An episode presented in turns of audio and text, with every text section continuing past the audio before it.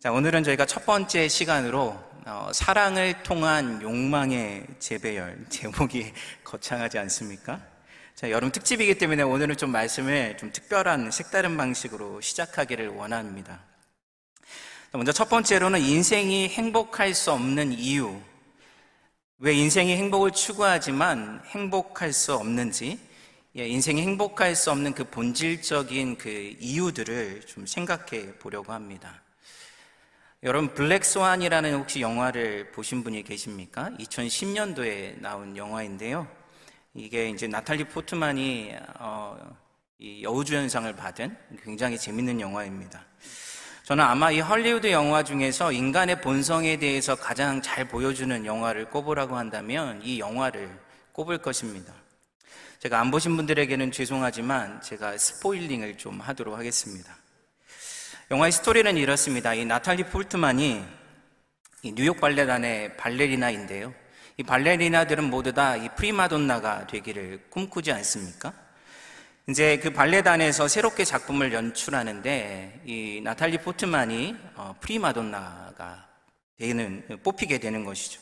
근데 그 작품은 이 백조의 호수인데 일반적인 작품이 아니라 어, 주인공이 백조와 흑 조를 동시에 연기해야 합니다.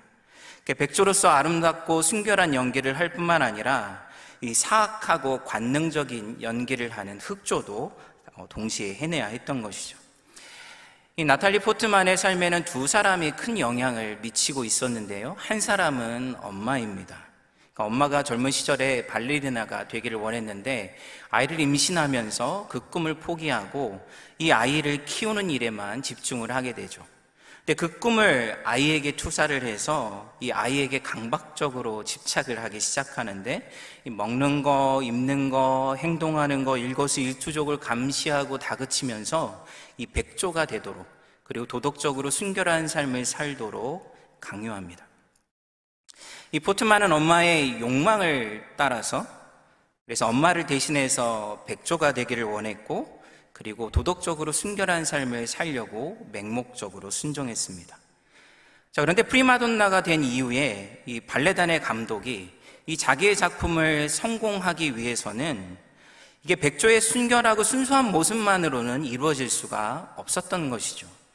이 흑조로서 파괴적이고 그리고 관능적이고 사악한 모습을 보여줘야 하는데 이 포트만은 이 백조의 연기는 잘하지만 흑조의 연기는 일탈한 경험이 없기 때문에 할 수가 없었습니다. 그래서 감독은 계속해서 반듯한 삶을 넘어서 성적으로 도덕적으로 일탈을 경험하도록 강요합니다. 근데 그때 때마침 무용수 한 명이 등장을 하는데요.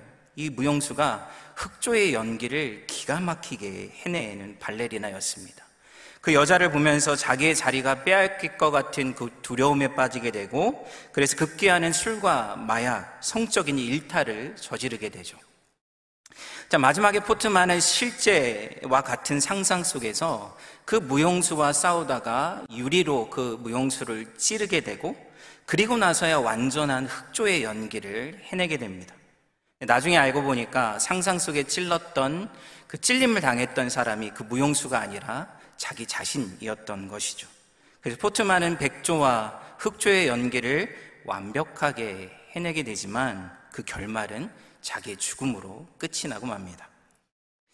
왜 포트만은 죽음에 이르게 된 것일까요?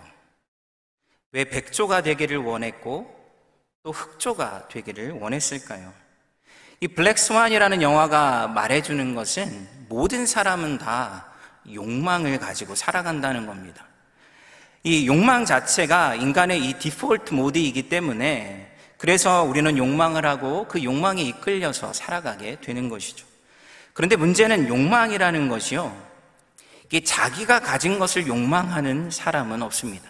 예를 들어 제 키가 180인데 다른 사람이 180인 것을 보면서 욕망할 수는 없는 것이죠. 근데 욕망이라는 것은 언제나 자기가 갖고 있지 않은 것, 자기에게 결핍된 것을 얻고자 하는 욕망인 것이죠. 그래서 우리는 언제나 타인의 것을 욕망하게 됩니다. 그런데 우리가 모르는 것을 또한 욕망할 수 없기 때문에 우리는 언제나 타인의 영향을 받아서 타인의 욕망을 욕망하게 되는 것입니다. 이 나탈리 포트만은 엄마의 용, 엄마의 욕망에 영향을 받아서 엄마가 욕망하는 백조의 삶을 살기를 원했고 나중에는 감독이 욕망하는 흑조의 삶을 욕망하다가 죽음에 이르게 된 것입니다. 그러한 욕망을 추구하는 것이 자기의 삶에 만족을 가져다 줄 거라 생각했지만 결국은 자기의 죽음으로 끝이 나게 된 것이죠. 여러분, 요즘에 어린 학생들을 보고 내 꿈이 무엇이니? 라고 물어보면 뭐라고 대답할까요? 만약에 그 어린 학생이 저는 바닷가에서 집을 짓고 석양이 지는 것을 바라보면서 인생을 즐기는 것이 제 꿈입니다. 이렇게 이야기할 학생이 있을까요? 없습니다. 왜냐하면 그 꿈은 친구들의 욕망도 아니고 부모님의 욕망도 아니죠.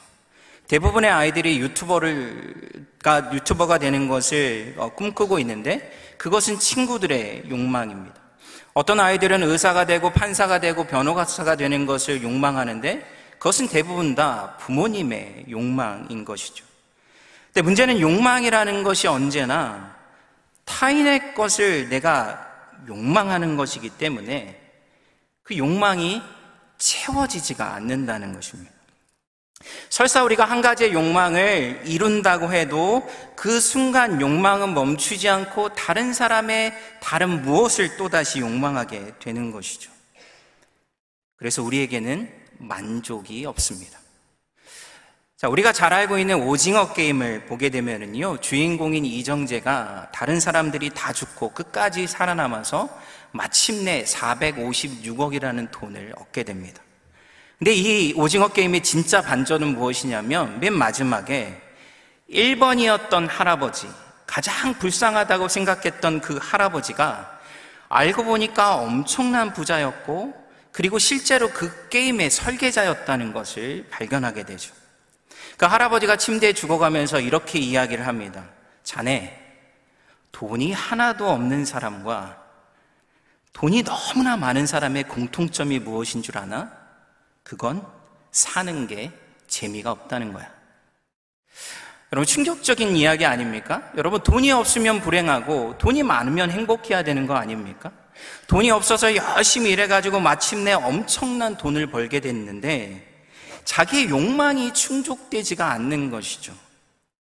욕망이라는 것은 언제나 타인의 것을 욕망하는 것이기 때문에 돈을 많이 갖게 되는 그 순간 또다시 타인의 것을 욕망하면서 인생을 즐겁게 살아가는 누군가를 욕망하면서 이 말도 안 되는 미친 게임을 만들어내게 된 것입니다. 이게 드라마이기 때문에 극단적인 요소가 들어가 있긴 하지만 이것은 왜 인생이 행복할 수 없는지 그 이유를 분명하게 우리에게 말해주는 것이죠. 사람은 욕망하는 존재입니다. 그래서 우리는 끊임없이 타인의 것을 욕망하게 되는데 여러분 사람들이 왜 좋은 학교, 좋은 직장, 좋은 집, 좋은 차, 값비싼 명품, 높은 자리, 다른 연인들을 추구하며 살아가는 이유가 무엇입니까? 그것은 그것이 우리에게 없기 때문이고 내 이웃의 것을 욕망하고 있기 때문인 것이죠. 자, 그런데 그 문제는 그 욕망이 절대로 채워지지 않는다는 겁니다. 여러분 집을 얻고 싶어서 열심히 일을 해가지고 집을 마침내 얻었는데 집을 얻는 순간 우리는 또 다른 것을 욕망하게 되죠. 우리가 열심히 일해서 좋은 직장에 들어가기를 그렇게 노력해서 직장에 들어갔는데 직장에 들어가는 순간 우리는 또 다른 것을 욕망하게 되는 것이죠. 마치 그리스 신화에 나오는 이 우로보로스처럼 이 자기의 꼬리를 먹으면서 계속해서 빙빙빙 돌고 있는 뱀과 같이 이 욕망이라는 것은 실체가 없는 것을 끊임없이 추구하도록 몰아가는 그러한 우리 안에 있는 모습이라는 겁니다. 자, 여러분들은 어떠한 욕망을 가지고 살아가고 있습니까? 어떤 것을 얻으면 여러분의 마음이 만족함을 가질 수 있을 것이라고 매일매일을 여러분 열심히 살아가고 계십니까? 여러분, 성경은 놀랍게도 이러한 욕망하는 존재로서의 인간이 처한 공경을 아주 잘 설명해 줄 뿐만 아니라 그 욕망의 문제에 대한 해답을 우리에게 가르쳐 주고 있습니다. 자, 그러면 두 번째로, 자, 성경은 이 욕망에 대해서 뭐라고 우리에게 이야기를 하고 있을까요? 오늘 본문을 보게 되면 이 사도 바울은 성도의 삶을 이렇게 정의하고 있습니다. 5장 16절과 17절 말씀을 우리 같이 한번 읽어보도록 하겠습니다. 시작. 내가 이르노니 너희는 성령을 따라 행하라. 그리하면 육체의 욕심을 이루지 아니하리라. 육체의 소욕은 성령을 거스리고 성령은 육체를 거스르나니 이 둘이 서로 대적함으로 너희가 원하는 것을 하지 못하게 하려 함이니라. 자, 한글 성경에는 육체의 욕심, 소욕 이렇게 표현하고 있지만 영어 성경을 보게 되면 둘 다 육체의 욕망이라고 표현하고 있는 것을 확인할 수 있고 또한 성령도 성령의 욕망이라고 표현하고 있는 것을 보게 됩니다. 그러니까 이 세상에는 두 가지의 완전히 대조적인 삶이 존재하는데 하나는 육체의 욕망을 이루는 삶이고 또 다른 하나는 성령의 욕망을 따르는 삶이라는 것이죠.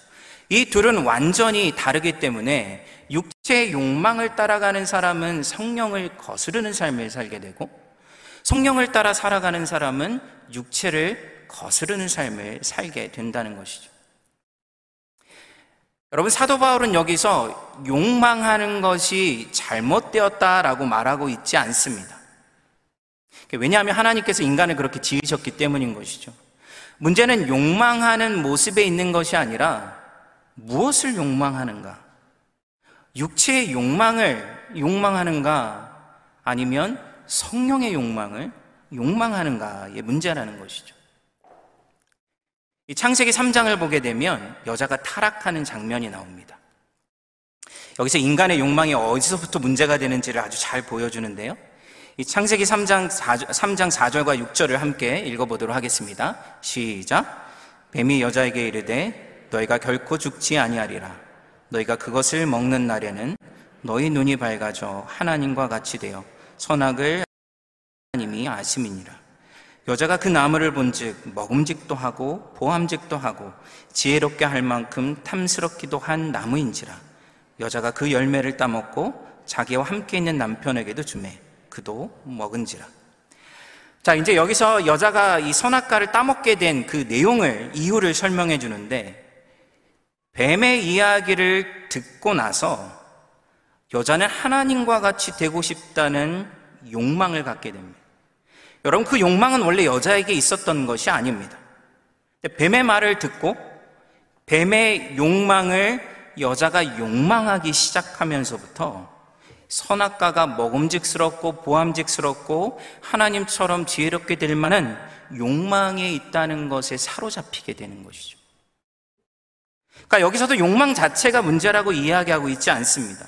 그러니까 사람은 욕망할 수 있어야 이 자율적으로 하나님과 깊은 관계를 맺을 수 있고 그리고 하나님을 닮아갈 수 있고 그리고 하나님이 주신 소명을 이루는 삶을 이루고자 노력할 수 있습니다. 그러니까 그런 욕망이 없다면 사람은 살아갈 수가 없게 되는 것이죠. 자, 그런데 하나님이 아닌 뱀의 욕망을 욕망하는 순간 인간의 욕망이 뒤틀어져 거예요. 그러니까 그래서 더 이상 하늘의 것이 아닌 땅의 것을 사랑하게 되고 하나님이 아닌 사람의 것을 갈망하게 되고 선하고 아름다운 것이 아닌 추하고 더러운 일들을 저지르게 되는 것이죠. 그러니까 그러한 욕망이 뱀의 욕망이기 때문에 결국에는 시기와 폭력, 분열과 다툼, 절망으로 끝이 나고 마는 것입니다. 여러분, 타락한 이후에 인류의 첫 번째 가정에서 첫 번째 이야기가 무엇입니까? 그것은 형인 가인이 아벨을 죽이는 살인 사건이 인류 첫 번째 가정에서 일어난 이야기입니다. 가인이 아벨을 죽이기 직전에 하나님이 가인에게 경고를 하시죠. 창세기 4장 7절에는 말씀을 보게 되면 네가 선을 행하면 어찌 낯을 들지 못하겠느냐 선을 행하지 아니하면 죄가 문 앞에 엎드려 있느니라. 죄가 죄의 욕망이 너를 원하나 너는 죄를 다스릴 지니라.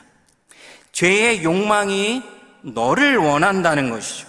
그러니까 네가 죄의 욕망을 다스리지 않으면 이 죄의 욕망이 아닌 하나님을 네가 욕망하지 않으면 결국에는 죄가 가져오는 사망에 이르게 될 수밖에 없다는 겁니다. 그런데 가인은 죄의 욕망에서 벗어나지 못했던 것이죠. 여러분 사도 바울도 이러한 죄의 욕망을 인간의 가장 본질적인 문제로 보고 있습니다. 로마서 1장을 보게 되면 모든 인간이 왜 하나님의 진노 아래 놓이게 되었는지를 설명하고 있는데요. 로마서 1장 21절부터의 말씀을 우리 같이 한번 읽어보도록 하겠습니다. 시작. 하나님을 알되 하나님을 영화롭게도 아니하며 감사하지도 아니하고 오히려 그 생각이 허망하여지며 미련한 마음이 어두워졌나니 스스로 지혜 있다 하나 어리석게 되어 썩어지지 아니하는 하나님의 영광을 썩어질 사람과 새와 짐승과 기어다니는 동물 모양의 우상으로 바꾸었느니라. 그러므로 하나님께서 그들을 마음의 정욕대로 더러움에 내버려 두사 그들의 몸을 서로 욕되게 하셨으니 이는 그들이 하나님의 진리를 거짓 것으로 바꾸어 피조물을 주물주보다 더 경배하고 섬김이라. 주는 곧 영원히 찬송할 이시로다. 아멘. 여러분 사도 바울이 여기서 이야기하는 것이 무엇입니까? 인간이 처한 타락의 본질이 마음의 타락한 욕망에 있다는 것이죠.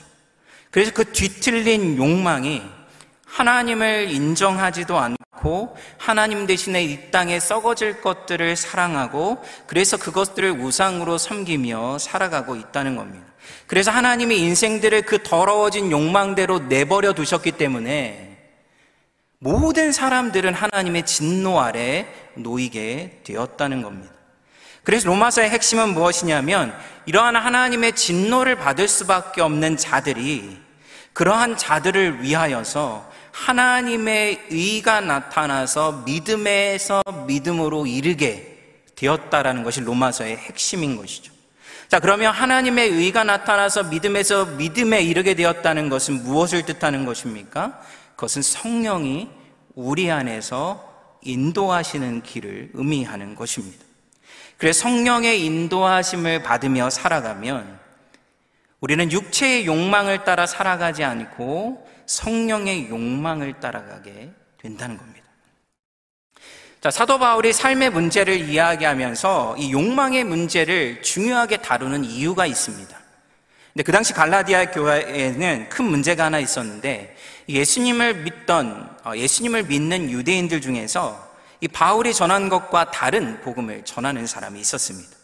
자, 이들은 이방인들이 하나님의 자녀가 되려면 예수님을 믿는 것만으로는 부족하다라고 이야기를 했습니다. 그러니까 유대교의 율법을 따라서 할례도 받고 음식법도 지키고 관습도 지키고 유 뭐, 어, 안식일도 지키고 그러한 율법의 행위를 하지 않으면 하나님의 자녀가 될 수 없다라고 주장했습니다. 또 반대로 바울이 율법에서 완전히 우리는 해방되었다라고 이야기했기 때문에 그 말을 오해해 가지고 우리는 더 이상 율법 아래 있지 않기 때문에 이 마음대로 살아도 된다. 이게 세상 사람들처럼 살아도 된다. 그래서 세상의 사람들처럼 이 부도덕한 삶을 살아가는 사람들도 있었습니다. 근데 바울이 볼 때 두 가지 다 잘못된 것이죠. 그러니까 율법을 잘 지킨다고 해도 우리의 삶이 바뀌지 않고 자유하다고 막 살아야 되는 것도 아니고 자, 문제는 율법을 행하느냐 행하지 않느냐의 문제가 아니라 문제는 뒤틀려진 우리의 욕망을 어떻게 해결해야 하느냐 이것이 우리의 삶을 바꾸는 중요한 문제라는 것을 이야기하고 있는 것입니다. 여러분 갈라디아서 5장 19절에서 27절 21절 말씀을 보게 되면 로마서 1장과 본 것, 1장에서 본 것 같이 이 육체의 욕망을 따라 살게 되면 어떠한 결과가 있는지를 설명하는데요. 자, 육체의 일은 분명하니 곧 음행과 더러운 것과 호색과 우상숭배와 주술과 원수 맺는 것과 분쟁과 시기와 분냉과 당 짓는 것과 분열함과 이단과 투기와 술 취함과 방탕함과 또 그와 같은 것들이라. 전에 너희에게 경계한 것 같이 경계하노니 이런 일을 하는 자들은 하나님의 나라를 유업으로 받지 못할 것이요. 여러분, 우리가 어떻게 이렇게 엄청난 죄의 목록에서 벗어날 수 있을까요? 이러한 일을 하는 자들은 하나님의 나라를 유업으로 받지 못한다라고 이야기하고 있는데 우리가 어떻게 이러한 일들을 하지 않을 수 있을까요? 여러분, 은행, 을 하지 않기 위해서 여자를 돌같이 보고 술 취하지 않기 위해서 술, 술을 만들지 않는 곳으로 이사를 가고 이 분쟁을 하지 않기 위해서 사람을 만나지 않으면 되는 것입니까? 그렇지 않죠. 절대로 가능하지 않습니다. 마음속에 음행하는 마음이 있는 사람은 어떻게든 그 일을 저지르게 되고 술을 먹고 싶은 욕망이 있는 사람은 어떻게든지 술을 마시게 되고 마음속에 분노와 미움과 시기가 있는 사람은 어디로 가든지 반드시 분쟁과 다툼을 일으키게 되는 것이죠. 그러니까 마음의 욕망이 육체의 욕망을 따라가는 것이 아니라 선하고 아름답고 거룩한 하늘의 것을 갈망하지 않는다면 그렇다면 우리의 삶의 변화는 일어날 수가 없는 것입니다. 이 제임스 휴스턴 교수님이 마음의 욕망이라는 책에서 이렇게 이야기를 하고 있습니다. 만약 하나님이 우리의 욕망의 중심에 계시지 않는다면 그 욕망들은 사방으로 미친 듯이 날뛰어 정열과 관능적인 쾌락처럼 우리를 타락시키고 무익함과 절망에 갇히게 할 것이다. 만약 우리가 모든 욕망을 하나님께 맞추면서 하나님을 사랑하지 않는다면 우리는 감각의 노예가 된 사람들처럼 살아갈 수밖에 없을 것이다. 오늘날 우리의 삶을 들여다보게 되면 그 당시 유대인들과 이 동일한 오류에 빠지기가 매우 쉽습니다. 여러분, 기독교를 믿는다고 하면 어떤 분들은 올바른 교리를 믿는 것이라고 이야기하는 사람도 있고, 또 어떤 사람들은 기독교인들이 지켜야 될 행위의 목록들을 가지고 율법화하는 사람들도 있습니다. 예를 들어서 뭐 술과 담배를 하지 않거나 사람들 앞에 떳떳하게 신앙을 고백하거나 주일에 빠지지 않고 뭐 사먹지 않고 봉사 열심히 하고 복음을 전하고 이렇게 행위의 문제를 열심히 하게 되면 마치 우리의 삶이 변화될 수 있다고 생각하는 경우들이 있습니다. 여러분, 물론 지식도 중요하고 행위도 굉장히 중요합니다. 자, 그런데 그것만 가지고는 삶이 변화되지 않는 것이죠. 여러분, 그리스도인들 안에 있는 욕망이 변화되지 않는다면 우리는 여전히 교회를 다녀도 여전히 세상 사람들과 똑같이 살아갈 수 있습니다. 우리 안에 있는 욕망이 바뀌지 않는다면 오히려 우리가 믿고 있는 기독교를 세상의 종교처럼 우상처럼 만들어버릴 수 있는 실수를 범할 수 있습니다. 여러분, 그렇다면 도대체 욕망이 변화된다는 것은 무엇을 뜻하는 것일까요? 우리가 어떻게 육체의 욕망을 따라가지 않고 성령의 소욕, 성령의 욕망을 따라 살아갈 수 있을까요? 자, 세 번째로 인간의 욕망을 변화시키는 길이 바로 성령의 열매입니다. 우리는 인간의 욕망이 어떻게 변화될 수 있는지 그 힌트를 출애굽기 20장에서 확인할 수가 있는데 출애굽기 20장을 가보게 되면 여러분 거기에는 하나님께서 이스라엘 백성을 아, 구원하시고 나서 이스라엘 백성들이 어떻게 살아야 하는지를 가르쳐 주시면서 십계명의 말씀을 주십니다. 십계명의 제 1계명이 무엇입니까? 여기에 나와 있죠. 너는 나 외에는 다른 신을 내게 두지 말라. 이렇게 쭉 그렇게 설명하면서 6절로 가게 되면 나를 사랑하고 내 계명을 지키는 자에게는 천대까지 은혜를 베푸느니라. 그러니까 이게 길게 설명이 되어 있지만 쉽게 말하면 하나님만 사랑하라는 겁니다. 자, 그리고 나서 하나님의 이름을 망령되이 일컫지 말고 안식일을 거룩히 지키고 내 부모를 공경하고 살인하지 말고 가늠하지 말고 도덕질, 도덕, 도덕질하지 말고 거짓 증거하지 말고 이렇게 금지하는 어떤 구체적인 행위들을 금지하는 명령들을 쭉 하십니다. 진짜 흥미로운 것은 10절, 열 번째 계명인데요. 창세기, 아, 출애굽기 20장 17절 말씀을 같이 한번 읽어보도록 하겠습니다. 시작. 내 이웃의 집을 탐내지 말라. 내 이웃의 아내나 그의 남종이나 그의 여종이나 그의 소나 그의 낙이나 물은 내 이웃의 소유를 탐내지 말라. 내 이웃의 집을 욕망하지 말라는 것이죠. 여러분, 왜 이웃의 집을 욕망하지 말라는 것입니까? 내 이웃의 집은 너희의 욕망의 대상이 아니라는 겁니다. 여러분, 하와가 하나님이 아닌 뱀의 욕망을 가짐으로 타락을 하게 됐죠. 가인이 하나님이 아닌 아벨을 욕망하다가 아벨을 죽이게 되었습니다. 이스라엘 백성이 하나님이 아닌 애굽의 욕망을 쫓아가다가 가나안 땅에서 멸망을 당하게 된 것이 광야에서 멸망을 당하게 된 것이죠. 그러니까 하나님을 사랑하면 모든 계명을 지키게 되지만 내 이웃을 욕망하면 살인하지 말라, 간음하지 말라, 도적질하지 말라라는 모든 계명을 다 어기는 길로 나아가게 된다는 겁니다. 그러니까 10계명은 정확하게 1계명과 10계명이 대조를 이루고 있는데 하나님을 욕망하면 사람이 하나님을 닮아가게 되고 하나님의 선하심을 이루는 길로 살아가게 되지만 내 이웃을 욕망하게 되면 하나님의 모든 율법을 깨뜨리게 된다는 것이죠. 내 이웃을 욕망하면 로마서 1장에서 봤던 것처럼 갈라디아서 5장에서 이야기했던 것처럼 이 육체의 욕망이 가지고 오는 죄의 결과들을 경험하면서 살아가게 된다는 겁니다. 그래서 우리가 변화하기 위해서는 하나님을 사랑해야 하는데 타락한 욕망을 가지고 있는 우리가 어떻게 하나님을 사랑할 수 있을까요? 바울은 이 부분에서 성령이 오시는 이유를 설명해 주고 있습니다.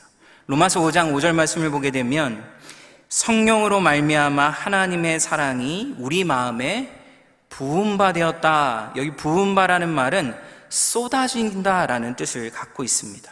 그러니까 성령이 우리 안에 오신 이유가 무엇이냐면 십자가에서 폭포수와 같이 쏟아지는 그 사랑을 우리가 경험할 수 있도록 성령이 오셨다는 것이죠. 그러니까 우리가 예수님을 믿고 성령을 받게 되면 2000년 전에 벌어졌던 십자가 사건이 그때에 멈춰 있는 것이 아니라 지금 내 삶 가운데서 마치 지금 나를 위해 일어난 사건처럼 십자가의 사랑을 경험하게 되는 것입니다. 그러면 우리의 욕망은 그 사랑을 경험하는 순간부터 변화되기 시작합니다. 여러분, 막 태어난 아기들, 우리 교회에 굉장히 많은 아이들이 태어나고 있는데, 이 막 태어난 아기들이 어떻게 엄마를 사랑하게 될까요? 여러분, 태어났기 때문에 무조건 엄마를 사랑하게 되는 것이 아닙니다. 엄마들이 하루 종일 24시간 아이를 떼지 않고 종일 안고 다니고 젖을 먹이고 아이와 눈을 맞추면서 이 사랑의 눈빛을 보내주고 이야기를 하고 방긋방긋 웃으면 갑자기 어느 순간 아이가 엄마의 얼굴, 얼굴을 보면서 방긋 웃습니다. 얼마나 예쁩니까? 아이는 엄마와 상관없이 웃게 되는 것이 아니죠. 엄마의 사랑을 경험하면서 아이의 마음에 엄마의 사랑으로 인하여서 자기 안에 사랑이 일어나게 되는 것이죠. 그래서 엄마의 사랑을 경험한 아이들이 그 안에서 사랑이 일어나기 때문에 다시 엄마를 사랑하게 되는 것입니다. 여러분, 마찬가지로 성령이 우리 안에 계시면 예수님이 십자가에서 쏟아부어 주신 그 하나님의 사랑을 우리 안에 쏟아부어 주시는 것이죠. 그래서 우리 안에는 하나님을 사랑하는 마음이 없지만 그 부어 주신 사랑으로 말미암아 우리 안에 사랑이 일어나서 하나님을 사랑하게 되는 겁니다. 여러분, 하나님은 사랑이시기 때문에 누구든지 그 안에 거하면 우리는 사랑을 경험하게 됩니다. 그리고 그 사랑을 통해서 우리의 뒤틀려진 욕망이 치유를 받고 내 이웃을 향하던 욕망에서 하나님의 선하고 아름답고 거룩한 것을 갈망하는 욕망으로 바뀌게 되는 것이죠. 이것이 성령 안에서 일어나는 변화입니다. 그래서 더 이상 육체의 욕망을 갈망하지 않고 성령의 욕망을 따라가게 되는 것이 성령과 함께 살아가는 삶의 모습이 되는 것이죠. 여러분 갈라디아서 5장 22절과 24절까지에 있는 말씀을 우리 같이 한번 읽어보도록 하겠습니다.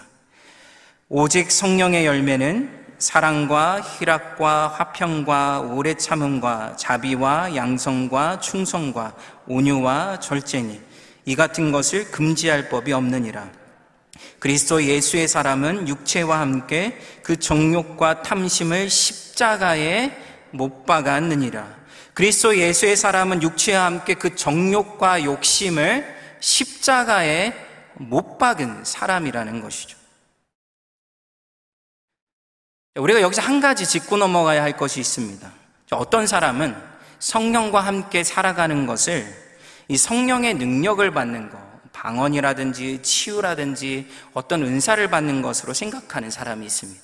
또 어떤 사람은 성령의 인도하심을 받는다고 하니까 어떤 직장으로 가야 할지, 누구와 결혼해야 될지, 어떤 집을 사야 할지 성령께 물어봐서 인도하심을 받는 것이라고 생각하는 경우도 있습니다. 제가 예전에 어떤 청년이 저에게 와서 상담을 요청했는데 자기가 어떤 집회에 갔는데 그 집회에서 예언 기도를 받았다는 것이죠. 그 예언 기도 가운데 자기가 앞으로 인생의 큰 커브길을 만나게 될 텐데 그 커브길을 만나게 되면 천천히 가라라는 이야기를 들었습니다. 근데 이 친구가 아무리 기도를 해도 그 뜻이 무슨 뜻인지를 모르겠다는 거예요. 그래서 저를 찾아와서 물어봤습니다. 제가 그 이야기를 들으면서 도대체 큰 커브길은 무엇이고 도대체 어디에서 천천히 가라는 것인지 내가 부채도사도 아니고 도대체 나는 아무것도 모르겠다라고 이야기를 했습니다. 여러분 당연히 커브길을 만나면 천천히 가야 되는 거 아닙니까?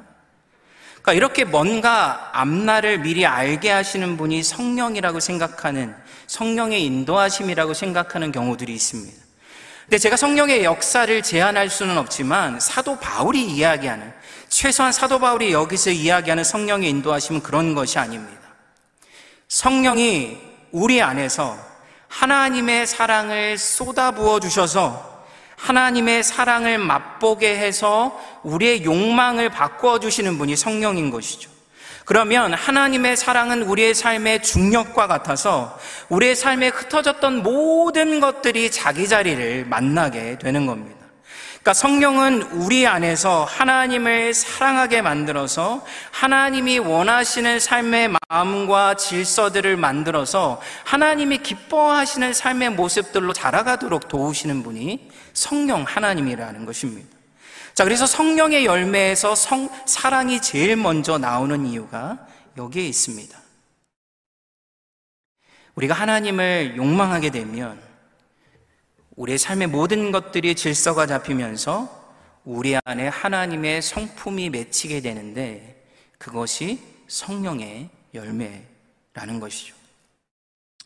자, 여기서 한 가지 중요한 사실은 여러분 오늘 본문에서 육체의 욕망을 따라가면 음행, 우상숭배, 주술, 분쟁, 방탕함 이렇게 구체적인 행동들을 주로 언급하고 있습니다. 자, 그런데 성령의 열매들은 전부 다가 행동이 아니라 무엇입니까? 성품입니다. 마음의 기질인 것이죠. 왜 그렇습니까? 자, 우리의 행동은 언제나 성품에서부터 흘러나옵니다. 그러니까 하나님은 언제나 동일한 성품을 가지고 계시기 때문에 그래서 하나님의 행동은 언제나 일관되고 변함이 없으신 것이죠. 우리도 마찬가지로 하나님의 성품이 우리 안에 새겨지게 되면 여러분 우리가 하나님의 뜻을 설사 알지 못해도 우리가 어디서 살아가든지 무엇을 하든지 무슨 말을 하든지 전부 다 하나님의 뜻에 가깝게 행동을 하게 되는 겁니다. 근데 우리가 하나님의 뜻을 안다고 해도 우리 안에 성령의 열매들이 맺혀져 있지 않으면 우리는 절대로 그 삶을 살아갈 수가 없게 되는 것이죠. 자, 그래서 하나님은 우리에게 이런 행동을 해라, 저런 행동을 해라, 이런 업적을 가져라, 이런 것들을 요청하시기보다 제일 먼저 우리 안에 성령의 열매가 맺히기를, 하나님의 성품이 맺히기를 원하시는 것입니다. 여러분 성령의 열매라는 이미지가 우리에게 말해주듯이 이 성령의 열매는 자동적으로 맺히지 않습니다. 기도했다고 확 바뀌는 것이 아닙니다. 이 정원을 갖고 보신 분들은 잘 아시겠지만 꽃이나 열매가 맺히기 위해서는 굉장히 많은 수고를 해야 합니다. 성령의 열매가 맺히는 것도 마찬가지죠. 앞으로 우리가 구체적인 성령의 열매들을 우리가 살펴보게 될 텐데 우리가 성령의 욕망을 따라 살아가면서 우리는 그것을 이루어가기 위한 결단과 노력이 필요하게 됩니다. 그런데 그 시작이, 모든 성령의 열매의 시작이 하나님을 사랑하는 것에서부터 시작된다는 사실입니다. 결론을 내리도록 하겠습니다. 요한복음 20장, 우리가 잘 아는 본문이죠. 거기를 보게 되면 예수님께서 부활하신 후에 갈릴리로 오십니다. 제자들을 처음 만났던 곳, 그곳으로 부활하신 예수님이 다 다시 제자들을 만나기 위해 찾아오시죠. 그리고 손수 물고기를 구워서 일용할 양식을 주시고 이 실패한 베드로를 향해 야 이놈아 네가 왜 그랬냐 묻지 않으시고 내가 한 번만 더 기회를 줄 테니까 나를 따라와라 이렇게 말씀하시지도 않으셨습니다. 네가 나를 사랑하느냐? 네가 나를 세 번이나 부인하고 저주하고 욕하고 떠났지만 나는 너를 여전히 사랑하는데 너는 나를 사랑하느냐? 나는 너를 처음부터 사랑했고 지금도 사랑하고 영원히 사랑할 것인데 너는 나를 사랑하느냐? 여러분 베드로는 예수님의 사랑이 자기의 마음 마음속에 실제로 다가왔을 때 자기의 욕망이 변하기 시작했습니다. 내 이웃을 욕망하던 마음, 남보다 높아지고 싶은 마음, 더 갖고 싶고 성공하고 싶었던 마음에서 예수님의 욕망으로 십자가를 지고 예수님을 따라가고자 하는 욕망으로 바뀌게 된 것이죠. 여러분, 데이브 베너라는 심리학자 또 영성가가 있는데 수십 년 동안 기독교인들을 상담하면서 한 가지 깨닫게 된 사실이 있다고 합니다. 그래서 하나님이 무조건적인 사랑으로 우리에게 사랑을 베푸신다고 해도 삶이 변화되는 것이 아니라는 것이죠. 어떤 사람이 변화가 되냐면 그 사랑을 자기의 것으로 받아들인 사람. 우리가 노력하지 않아도 하나님이 우리를 사랑하시고 처음부터 우리를 사랑하셨고 영원히 사랑하실 것이라는 그 하나님의 사랑을 자기 자신의 마음속에 받아들인 그 사람들이 그 사랑이 들어오는 순간부터 변화가 시작된다는 것입니다. 사랑하는 여러분, 하나님을 사랑하십니까? 여러분, 우리 안에는 하나님을 사랑함이 없습니다. 우리가 하나님의 사랑을 먼저 깊이 경험하고 그 사랑이 나를 채워야 그 사랑이 나를 통해서 흘러갈 수가 있는 것이죠. 하나님의 사랑은 우리 안에 있는 욕망을 바꾸고 하나님을 욕망하도록 하나님은 사람처럼 타인의 것을 욕망하시는 분이 아니라 하나님은 그 자체로 충만한 분이시기 때문에 우리가 하나님을 욕망하면 하나님의 충만함을 우리도 충만히 경험하게 되는 것입니다. 여러분, 매일의 삶 속에서 하나님과 관계를 맺는 일에 최우선을 두어야 합니다. 하나님의 사랑을 깊이 묵상하고 그리고 살아가야 합니다. 그래서 그 사랑이 어떤 것보다 우리 안에 선명하게 경험되어야 합니다. 우리 안에 있는 영적인 무기력함은 우리의 지식이 부족해서도 아니고 우리의 행위가 부족해서도 아닙니다. 우리 안에 하나님을 사랑함이 부족해서인 것이죠. 우리가 하나님의 사랑에 깊이 잠겨서 하나님을 사랑하고 그분의 거룩한 욕망을 우리가 욕망하기 시작할 때 우리는 비로소 하나님의 백성에 걸맞는 성령의 열매들을 맺으며 살아가게 될 것입니다. 앞으로 성령의 열매 시리즈를 통하여서 우리 모두가 하나님의 성품으로 한 걸음 더 나아갈 수 있는 복된 시간이 되시기를 주님의 이름으로 소원합니다. 이 시간 다 함께 기도하시겠습니다.